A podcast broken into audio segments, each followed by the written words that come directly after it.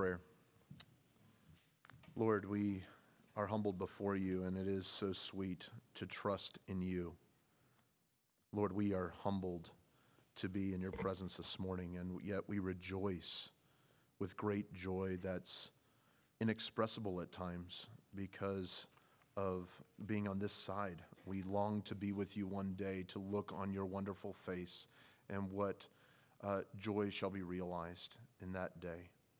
And yet today we are called to rejoice in you and to praise you in, uh, on this side. And so we ask that you would help us, Lord, to do so this morning. Father, we lift up uh, this church to you. We continue to pray uh, for her that she would continue to grow and accomplish what you have set before us to make you known in this community and to the uttermost parts of the world as you give us opportunity. Father, we thank you not just for what you're doing here, but in other churches in our community. We thank you for what you're doing uh, in Ashe County. We want to lift up Apple Grove Baptist Church this morning and Pastor Julian Owen, that you would be with that church this morning, that they would be encouraged, that they would be uh, built up in you, that you would give them great opportunities to share the gospel. So we thank you for them, Lord, and um, that, that you are working in and through that congregation. Father, we lift up other churches in the Reformed Baptist Network. We lift up uh, Grace Reformed Baptist Church in Pine Bush, New York, that you would be with them this morning. Thank you for uh, all you're doing uh, in their midst, that you would continue to grow them and shape them uh, into your likeness, Lord. You'd use them in that area of New York, Lord, to bring many to you. And uh, Lord, we ask that uh, you would just show your grace amongst them this morning as they meet. Father, we also realize that there's many places around the world that are being persecuted. And you tell us to pray for the persecuted church, to um, be, pray for them as if we're in chains with them. And so, Lord, we lift up the persecuted church in Laos, that you would be uh, with them, that you would help them to persevere, that you give them great grace uh, even in that trial, whether they're imprisoned or facing death, that God, you would um, show your grace to them. Father, we know that there's many around the world that have never heard of you. And Lord, we are passionate about seeing the unreached uh, reached. And we know that that's not just across the street here, but around the world. And so we lift up the Berber people of Morocco this morning, that God, you would send missionaries to them, that Bible translators would be it would be heavy upon their hearts to make that, that people group a priority, that uh, many would hear in our generation of your great gospel. And so, Lord, we pray that you would raise up missionaries uh, for the Berber um, that are not just in Morocco, but in many places in uh, North Africa. So we ask for your help there. God, we lift up the troubled spots around the world that are no doubt on our minds. We think of the war in Ukraine. We know that uh, you have uh, people there in both Russia and in Ukraine. Uh, but Lord, we pray for the crisis uh, as a whole as well, that Lord, you would accomplish your purposes. You told us there would be wars and rumors of wars, and you are accomplishing things that we cannot see right now. But we pray for your grace and your mercy on both sides, that many have died. And Lord, we pray for uh, you to accomplish your redeeming work in the midst of this, uh, based on your sovereign plan. We trust you. Father, we lift up Turkey and Syria as they continue to um, recover, Lord, from these earthquakes. God, that you would be with those who have survived, and Lord, that you would give them their daily needs. But Lord, that you would be amongst the church and the missionaries there to make your gospel known, that uh, idolatry would crumble and a true faith in you would rise out of the dust of these earthquakes, that they would realize that they need a God who is real, a God who is able to hear them when they pray, to forgive their sin and to restore them and to make them like you. And so, Father, we pray that you would work this. Thank you for uh, helping us to be a part in a small way of raising some funds for this soup kitchen. We pray for uh, Asia Minor Ministries as they uh, seek to uh, establish uh, the opportunity to feed these and yet share the gospel with them, that you would give great wisdom uh, in their work, Lord, as they meet the needs of, of these survivors that have lost everything. Father, we pray for refugees around the world in many places fleeing for their lives, that you would be with them. Lord, you are near the brokenhearted. And Lord, would you hear their cry? and those that have come to our country, Lord, that you would help us to reach out to them. We don't forget those who have fled Afghanistan and um, other crises around the world, that, Lord, as we meet refugees, that we would be kind to them. And, Lord, we would realize that once we were um, without a place and you provided a home for us. And so help us to not just reach out to them in physical ways, but ultimately with your gospel. Father, we continue to lift up those who are grieving uh, and those who are remembering their grief from past years, Lord, as it comes to remembrance, that you would be with them.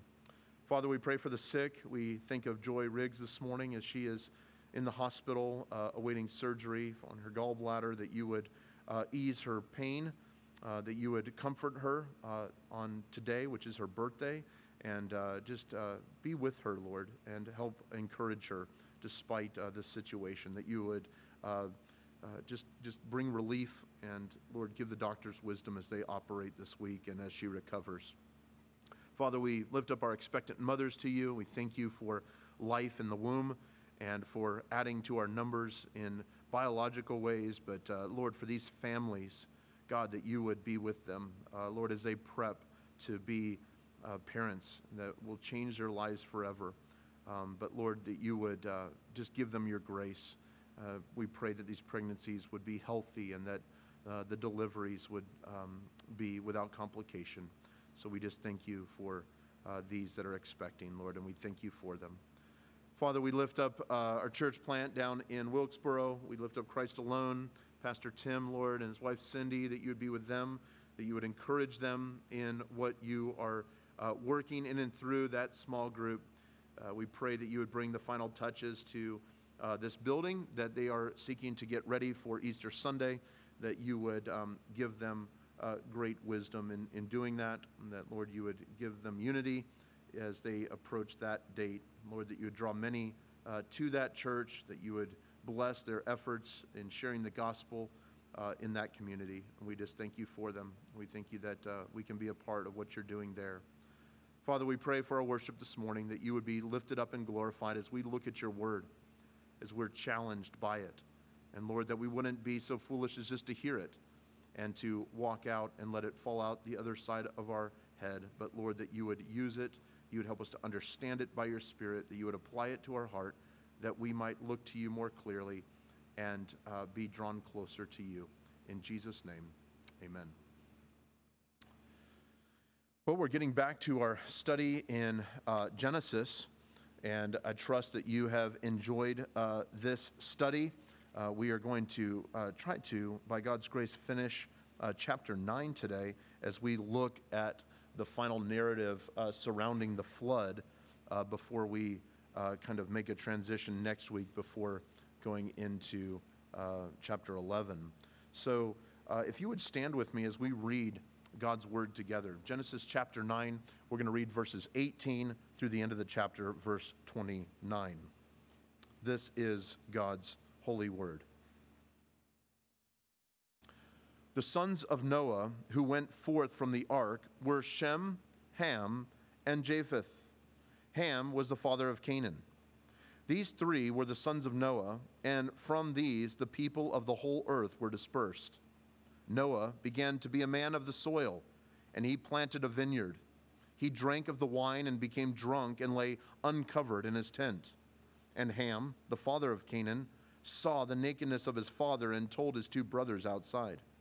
Then Shem, Ham, and Japheth took a garment, laid it on both of their shoulders, and walked backward and covered the nakedness of their father. Their faces were turned backward, and they did not see their father's nakedness. And when Noah awoke from his wine and knew that his youngest son had done to him, he said, Cursed be Canaan, a servant of servants shall he be to his brothers. He also said, Blessed be the Lord, the God of Shem let Canaan be his servant. May God enlarge Japheth, and let him dwell in tents of Shem, and let Canaan be his servant. After the flood, Noah lived 350 years, and all the days of Noah were 950 years, and he died. This ends the reading of God's word. May he add his blessing to it as we look at it this morning. You may be seated.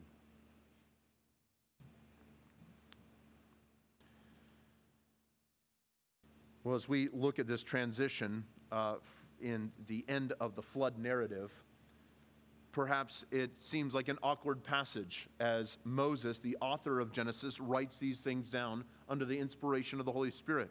And so we know that every word of God is precious. We know that God uses his word to speak to us and to accomplish his purposes, and that it has meaning.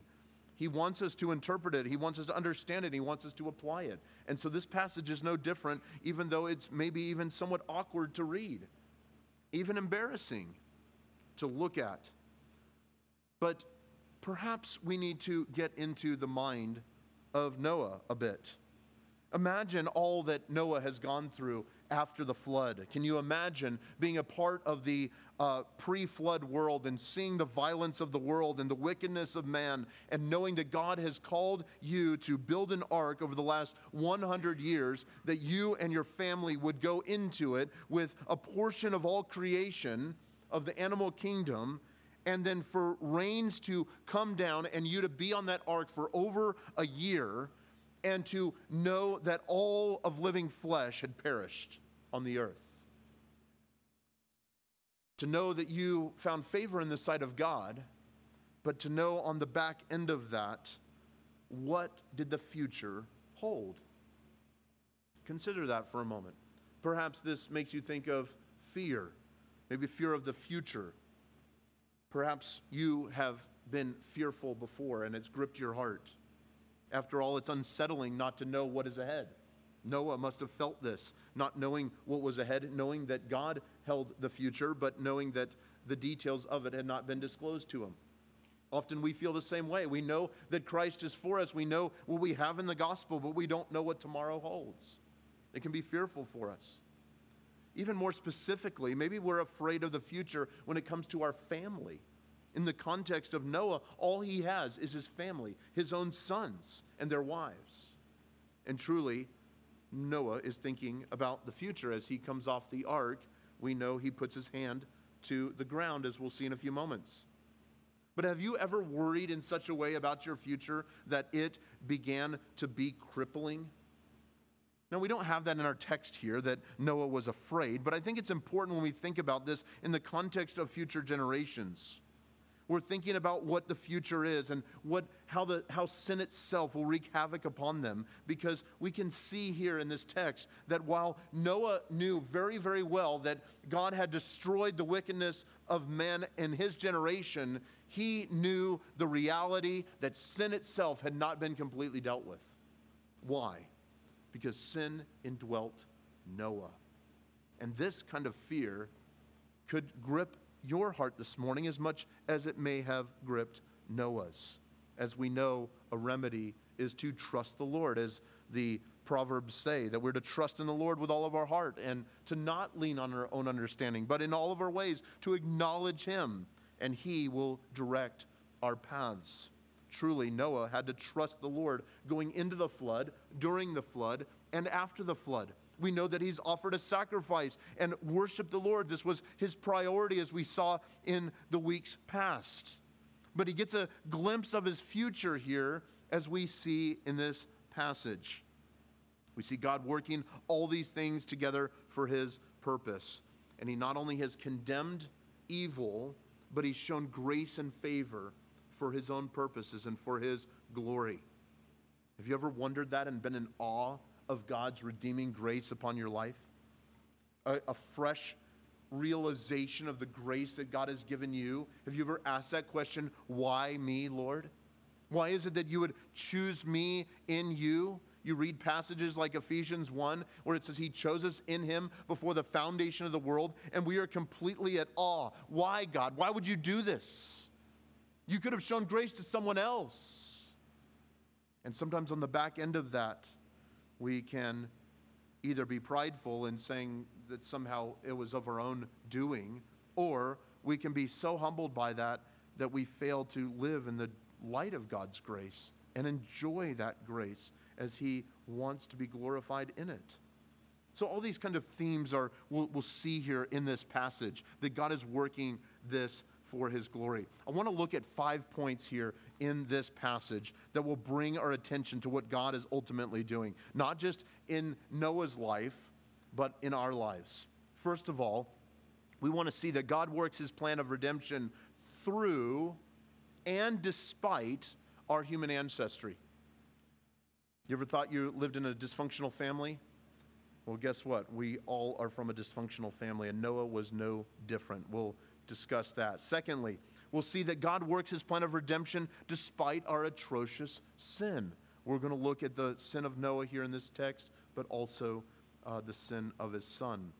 Thirdly, God works his plan of redemption through his anointed people and how God is working in and through those his chosen people, but also in those who have um, uh, rejected him. Fourthly, we're going to see God's work of redemption despite the actions of men that despite what we do or try to do, God's ultimate purpose will stand. And lastly, we will look at how God works his redeeming plan always in each generation for his glory. All right, so let's jump right in here to our first point. Look down at verse 18 and how uh, Moses, the author of Genesis, speaks about the end of Noah's life. It says, The sons of Noah who went forth from the ark were Shem, Ham, and Japheth. Ham was the father of Canaan. Now, it's important to note this that even here in the parentheses, you'll see Canaan mentioned multiple times in this passage. Pay attention to that because God is using this passage as a transition, really as an act of prophecy about what is yet to come. And this is important in the, the grand scheme of what God is accomplishing. And then it says in verse 19, these three were the sons of Noah, and from these people the whole earth was dispersed. I don't know if any of you are interested in anthropology, the study of mankind and where mankind came from. And even in science, we look back to uh, previous ancestors. But it's very interesting in the history of the world that's so plain here in Genesis that we can miss the truth that our common ancestors, yes, were Adam and Eve, but we don't even have to go back that far. Right here, we know that if this was truly a global flood and God's word is true, all of our ancestry goes back to Adam, I mean to Noah rather, and his sons and their wives. Most biblical scholars, regardless of what you believe about Genesis, this passage is in a chronological order of events that can easily be dated based upon the writings of Moses. We know that the, the flood happened somewhere in the time of about 2400 BC. So, this is relatively new history, if you will, concerning how the scriptures lay it out. Now, that's a audacious claim, I realize, in a world of science and superior knowledge today, that we would like to look at these as just fairy tales, but it's not. When you consider how the earth population has grown, you can actually do trajectories backwards to see that again, our ancestry goes back to this place. Now, it's important that this text is its main text and its main importance is not where we came from, but it's a point here of verse 18 and 19 that from these three, the nations were repopulated, it could say. Some of your Bibles may have a footnote there, or from these, the whole earth was populated. That's what the, the, the terminology there that they used uh, in the Hebrew to talk about being dispersed. In other words, repopulated and spread out came from these three sons of Noah. And this is important because we see world history unfolding right here in this passage. And I don't want us to miss it. Just by way of acknowledgement here, we'll look at this more in weeks ahead. But really, from these three men came different places of populations of that known world at that time.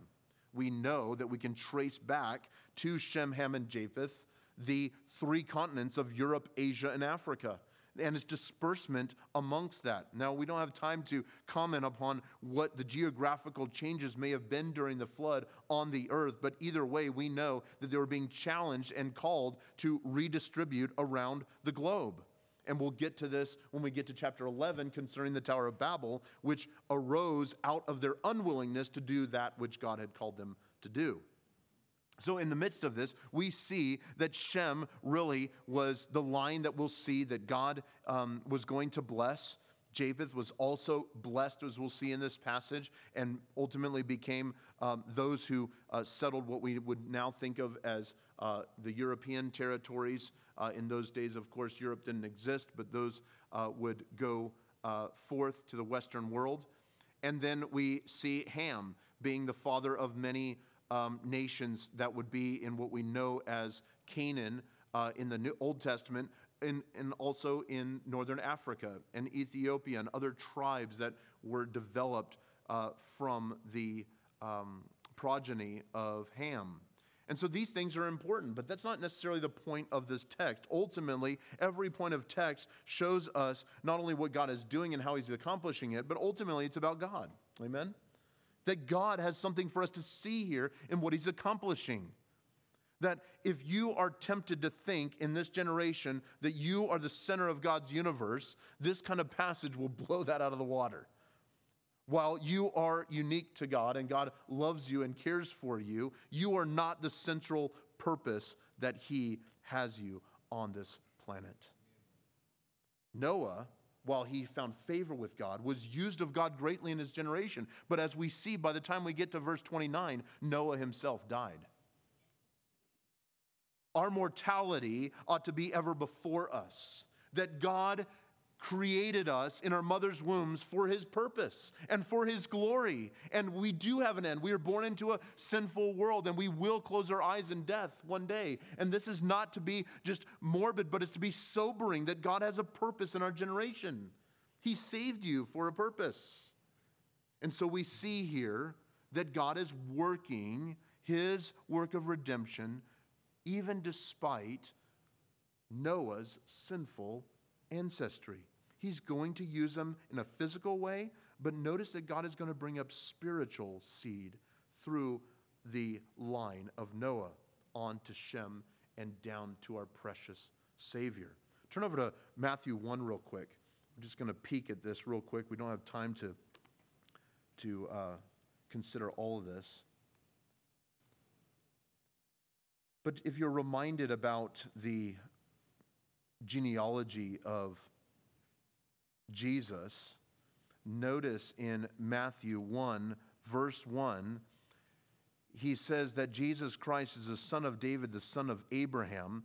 And he starts at Abraham and he walks all the way through verse 2, all the way down to the birth of Christ. 14 genera- three sets of 14 generations.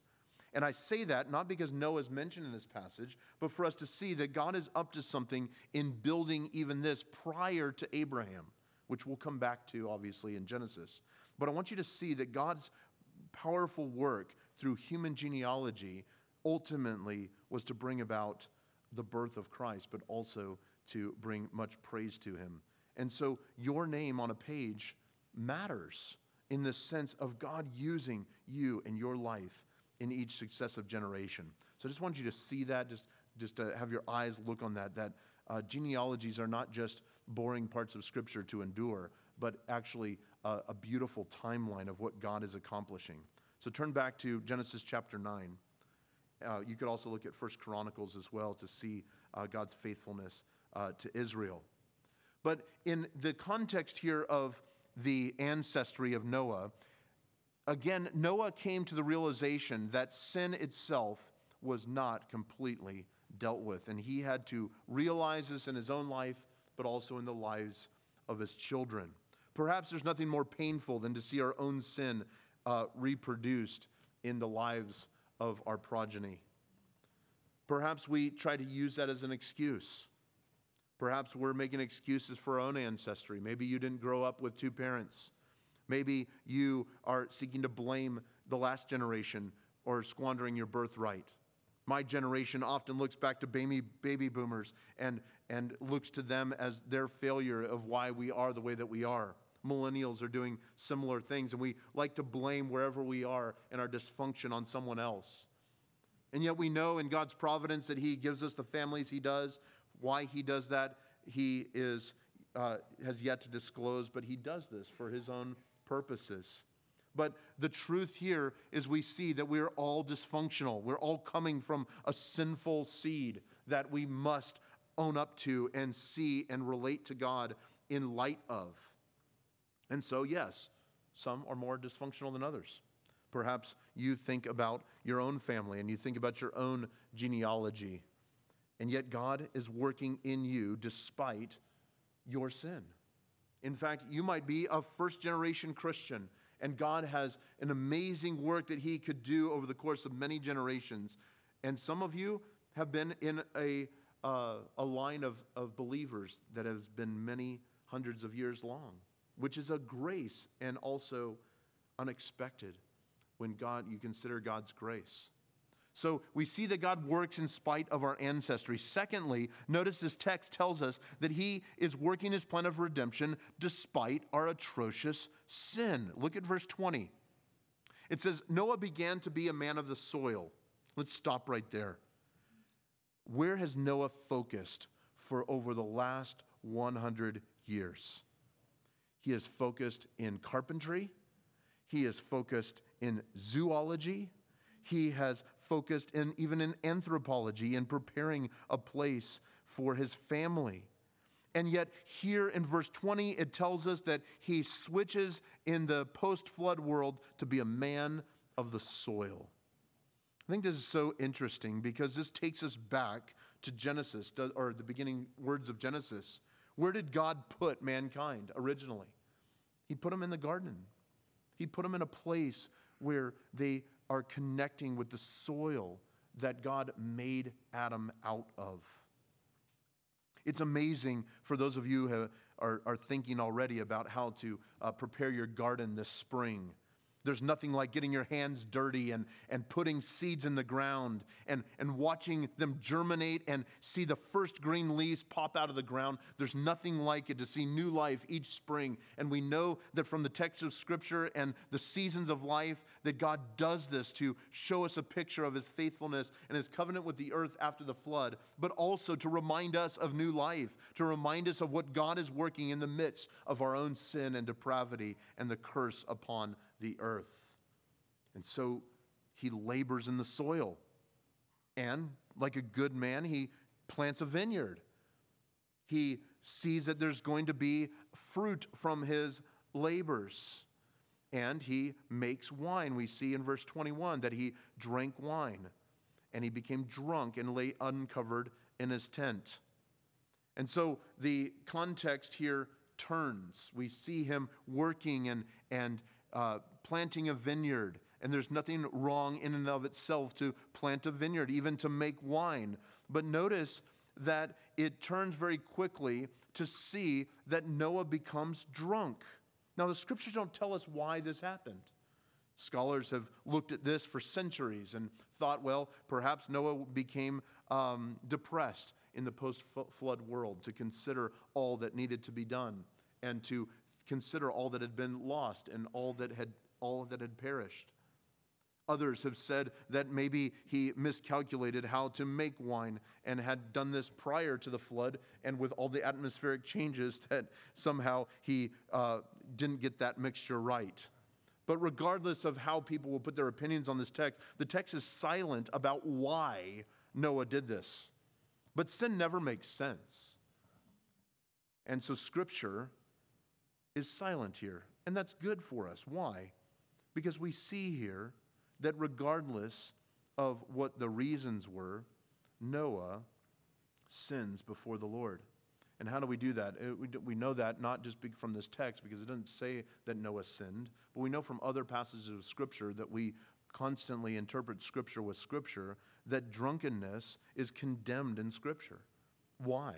Well, drunkenness is horrible for us because it, we lose our sense of uh, self control, our sense of um, what the Lord would have us to. Even our own thinking and judgment becomes marred. Our discernment is low.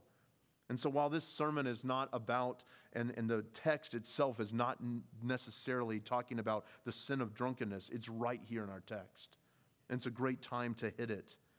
Now, notice it's not condemned right here. We know that it's condemned elsewhere, but we know that Noah lay uncovered in his tent. And we know that our own sin leads to the sin of others as well, as we'll see in verse 22. But as a note here, the issue of drink is important to notice here that this wine or this oinos that is mentioned here uh, is one that causes drunkenness, that can cause um, uh, us to be inebriated. And so, in the midst of this, notice that he drank so much that he became so drunk and he's out of it in verse 21. Perhaps this brings for some of you memories of your childhood or how alcohol has destroyed people's lives. And while this text is not trying to bring those things back up, it shows us the darkness and depravity of man. It shows how we can be addicted to multiple substances, and we're called to ex- exercise caution. But at the same time, it's not condemning wine or even planting a vineyard here. But our sin we can take good things that God has given us and abuse them for our own purposes. And so, what, for whatever reason, Noah has sinned here before the Lord. And we see here in verse 21 that as he drank this, he laid uncovered. He was naked. Verse 22 Ham, the father of Canaan, notice I, I told you to pay attention to that because it mentions Canaan again here, saw the nakedness of his father and told his two brothers outside. Now, it's important to notice here that in this whole narrative, Canaan is mentioned multiple times, and the scriptures keep pointing, pointing us to that because of what this prophecy is going to be about ultimately from Noah. So, despite Noah's drunkenness and his own sin, it's a context that God uses to give us an insight to the future of what is happening. In other words, God is working even in and through our sin to accomplish his purposes. He is to be trusted even in the midst of great trial. And let this be an encouragement to you who have even maybe been thinking about how alcohol has affected your family and your family line. It certainly has affected mine. I lost an uncle in a fiery crash years ago, and he killed two college girls um, in a head on crash, and, and it, it, it, affects your lives. It, it, it causes your soul to grieve when you see people abuse alcohol. But God still works through that, doesn't He? He is still able to redeem in the midst of that. But notice here that this leads to a sin of Ham. Again, it, the scriptures are silent about what exactly happened, but it shows that he saw the nakedness of his father. And notice what he does with it. He tells his two brothers outside. So, two things here. We not just not only have the sin of Noah, but we have the sin of Ham. And notice that it's in connection to his grandson, ultimately, which is going to be discussed about the curse on Canaan. But the sin of Ham takes a, a lot of focus here because we tend to look here on him and say, why is it that Canaan is receiving this curse? Well, we'll come back to that.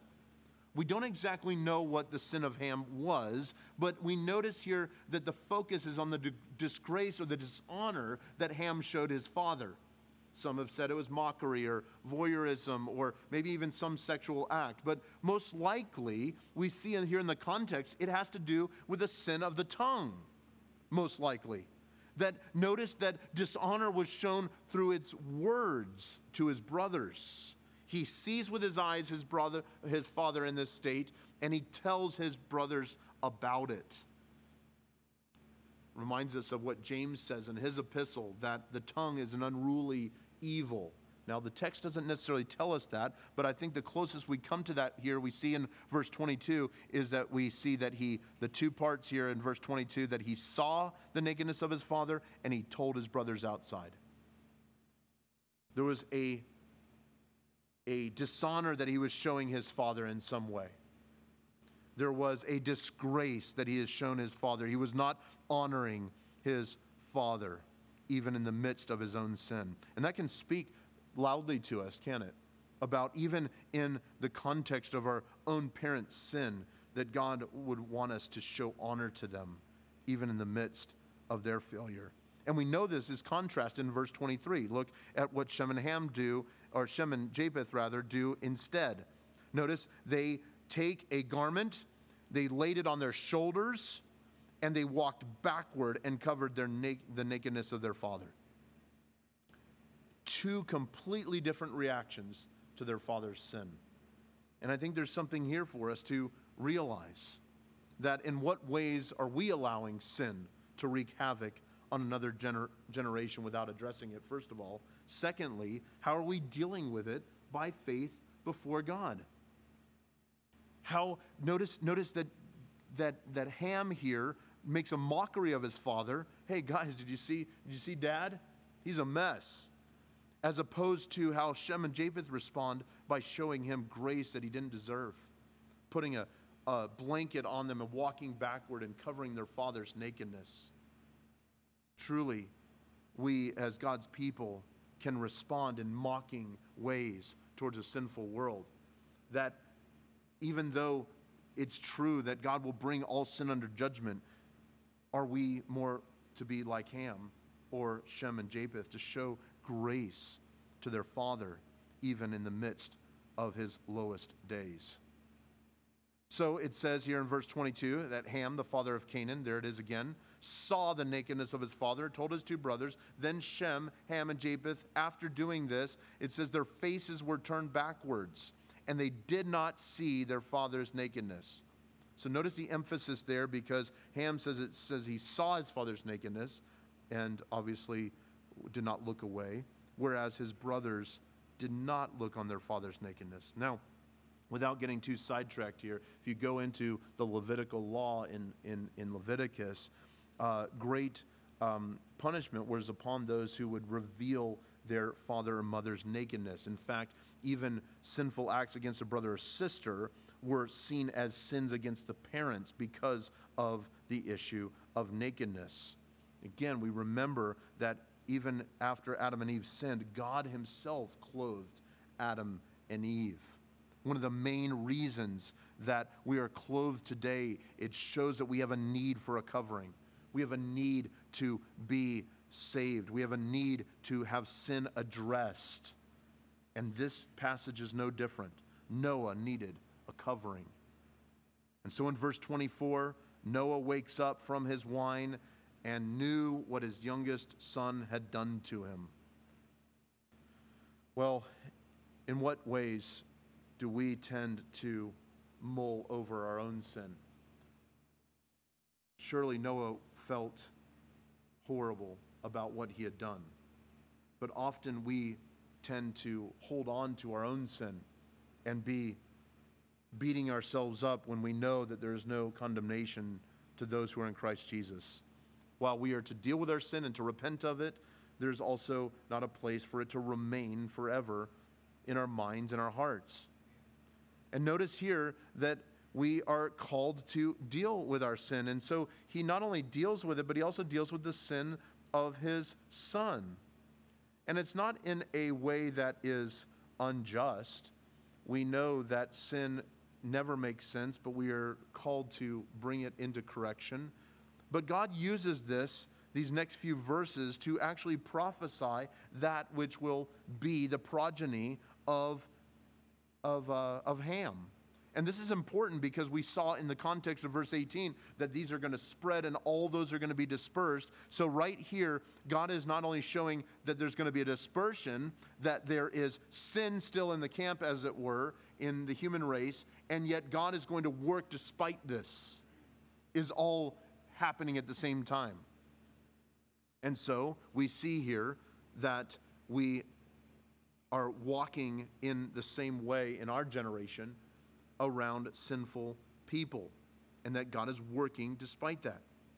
So, thirdly, here, now as we transition, we see that God also works his plan of redemption through his anointed people. And I, I want to, that's not necessarily clear in our text here, but we clearly see this in the way that Shem and Japheth acted, ultimately bringing a blessing, and really how Ham acted, ultimately bringing a curse. And we see this thread throughout Scripture Jacob I have loved, Esau I've hated. God chose us in Him, in Christ, to be uh, His people. And yet we know that even though we don't know who those are that are, that are cursed, uh, by God, that are under the, the wrath of God, we know is our default location. We don't understand that and we, it's not revealed to us is why we offer the gospel to everyone and call people to repentance. But we know that God is glorified even in the death of the wicked, even in the just wrath that he brings upon people in an eternal state of hell.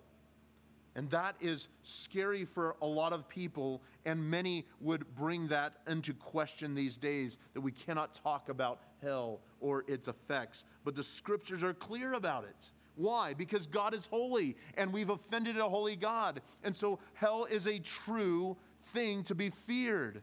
But God ultimately is the one to be feared because he is the one who is holy and has been offended.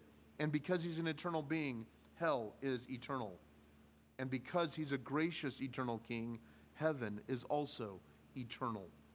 And so, right here before our eyes, we see two paths starting even in a new, uh, refreshed creation, if you will.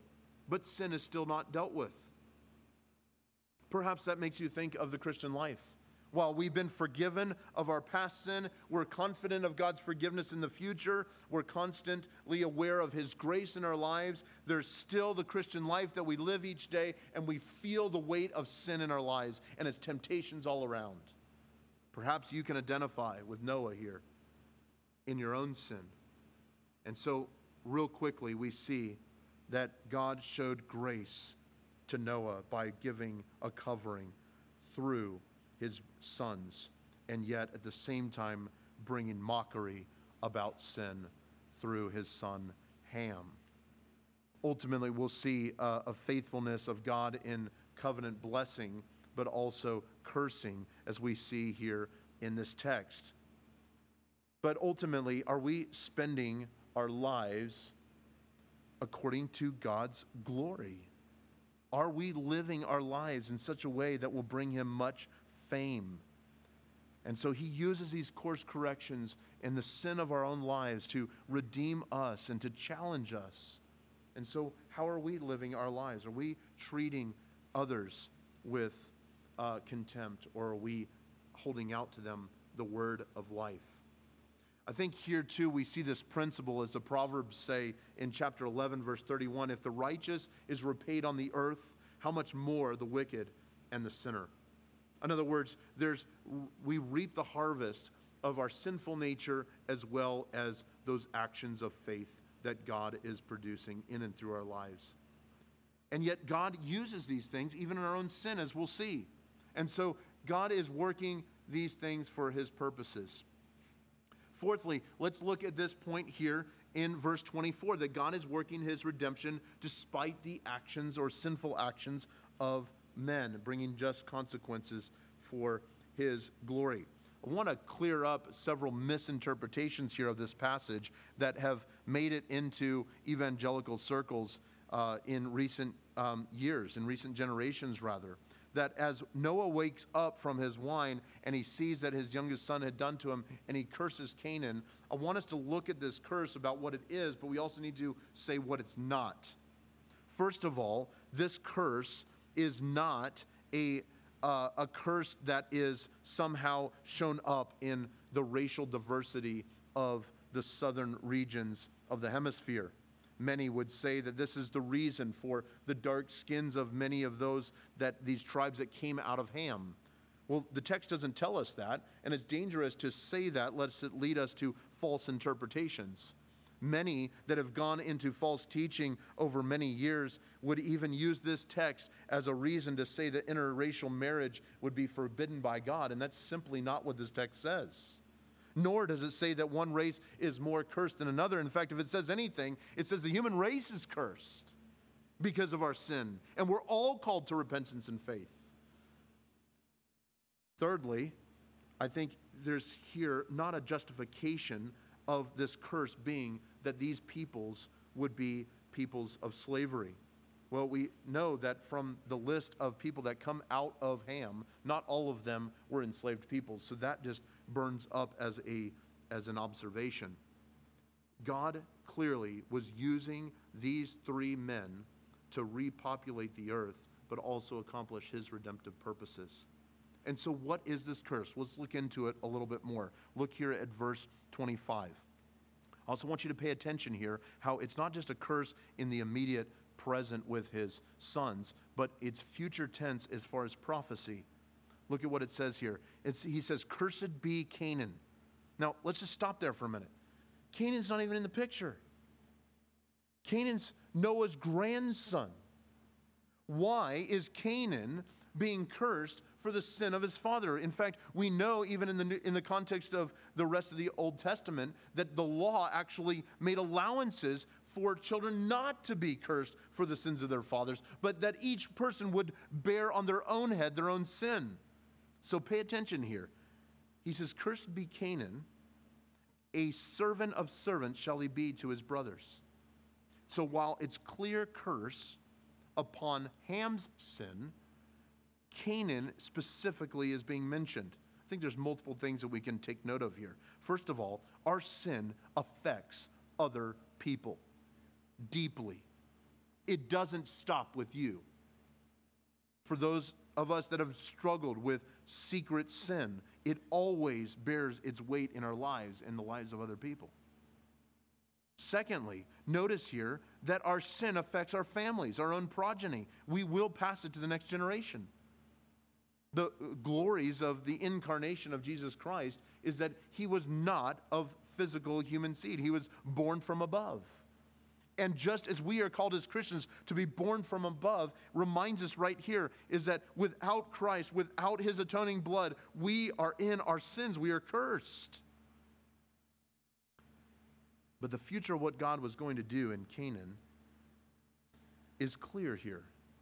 We can immediately from this text draw lines to what he is going to do in and through the life of Abram, which comes right after this, starting in chapter 12, let alone draw lines directly to what God's redemptive purposes will be, particularly through Jacob's line and the 12 tribes of Israel, let alone what God is ultimately going to do, as I had you peek at Matthew chapter 1, to bring Christ into the world to be the Savior of sinners.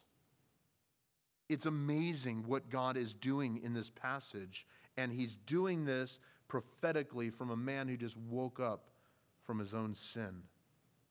Then look at the further part. He says in verse 26, he didn't just have a curse for Canaan, but he also has a curse, I mean, a blessing rather, for Shem and Japheth. Notice he says, Blessed be the Lord, the God of Shem, and let Canaan be his servant. So notice the blessing again is, is, um, is upon them, it's directly tied to uh, what will be that Canaan, his own nephew, would be his servant, and those coming after him. Further, with Japheth in verse 27, God would enlarge Japheth, and he will let him dwell in tents of Shem. So there's going to be a relationship between those two brothers, and let Canaan be his servant. In other words, there was going to be um, a, a, a prophetic changing of how these nations would be um, interacting with one another. And we'll see this obviously throughout the uh, prophecy of what God wants to bring to Abram's life is ultimately he would come back and uh, conquer the land of Canaan. So this is important for us to see in the light of all of Genesis. And so God's purpose is bringing this to uh, our attention. Further, I want to make comment here that, that Canaan um, is uh, ultimately the um, is is being sidelined for his purpose uh, before God. That God is going to use him uh, for His own purposes. Now, it doesn't mean that that Ham's whole line is is cursed in a in a way that we cannot understand. If you go back to chapter nine uh, verse 1, for instance, it tells us that God blessed Noah and his sons and said to them, Be fruitful and multiply and fill the earth.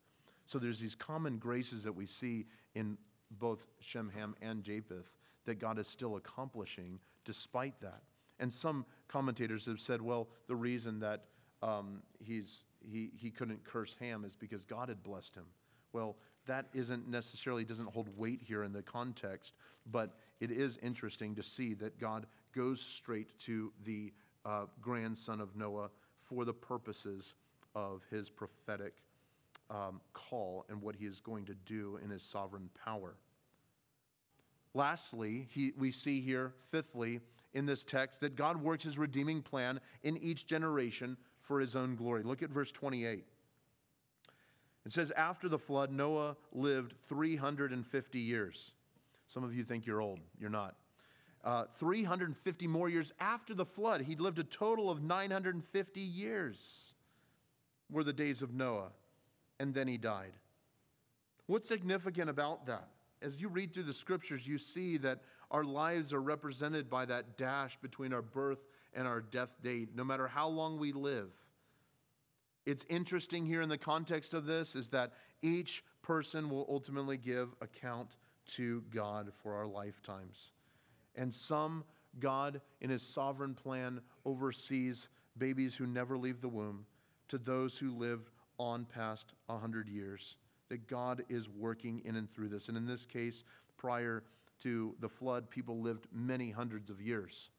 And many would say, oh, this is, um, this is not literal, but uh, you can actually watch from this point on the, people, the lifespans of people start to drop off considerably after the flood. Now, there's multiple reasons for that, I think, uh, uh, in, in the world as far as uh, earth science is concerned and how things changed. There's no doubt that God um, brought about these things for his own purposes, that man would not live as long as they had prior to the fall, or prior to the flood, rather. So, in this, why, how, how do we pull this all together? What, what is a way to make application as we see all these moving parts here? Do you see, first of all, that God is using our generation in the same way that God used Noah's generation to bring the hope of God's gospel to a dying world? Noah preached that. He, he was a preacher of righteousness. He lived that in his character. And right here we see as a, a, a poor spot in Noah's life, a, a place where his character is, is maligned in this way. But we realize that he is not altogether able to be righteous without the Lord. He needs the Lord. And so, this faithful character that we see in the last few chapters, righteous Noah, who is, is God's servant and he's a preacher of righteousness, we find here at the end of his life that his life is wrapped up in a drunken stupor.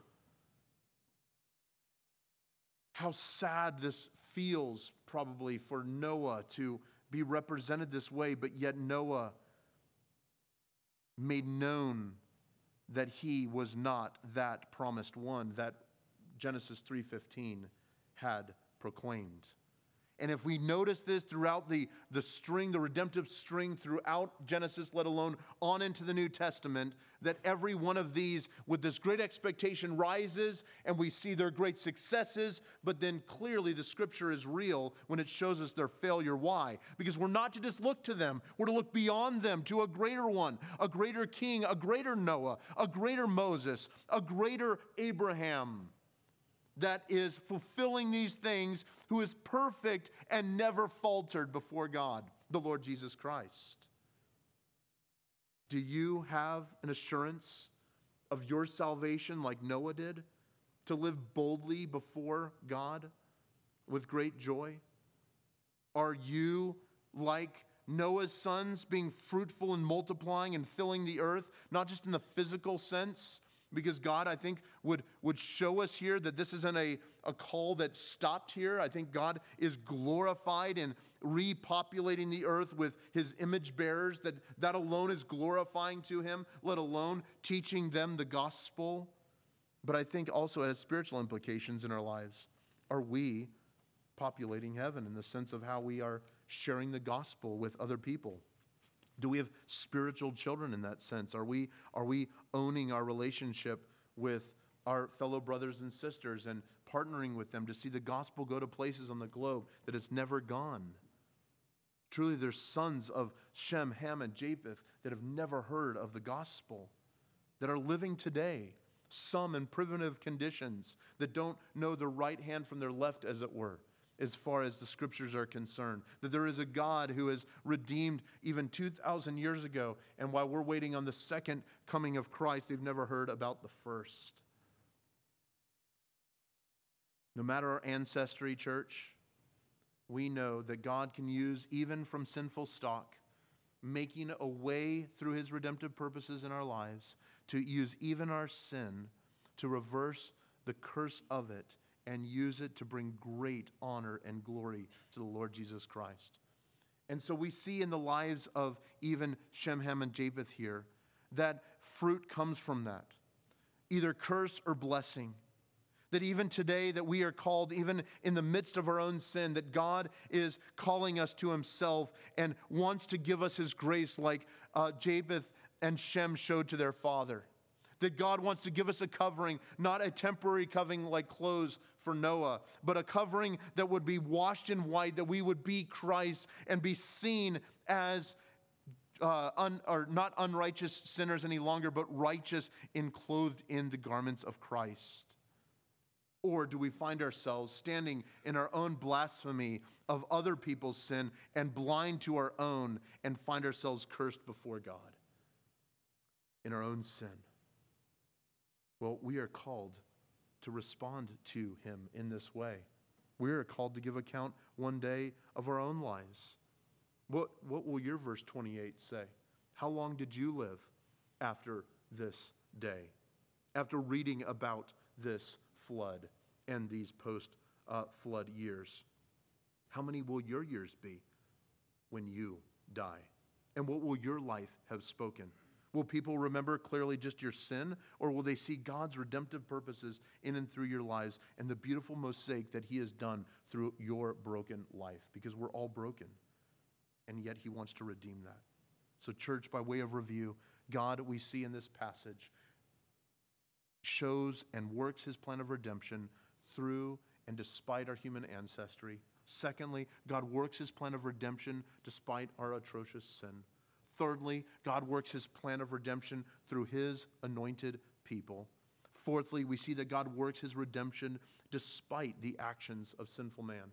And lastly, we see that he works his redeeming plan always in each generation for his glory and for our good.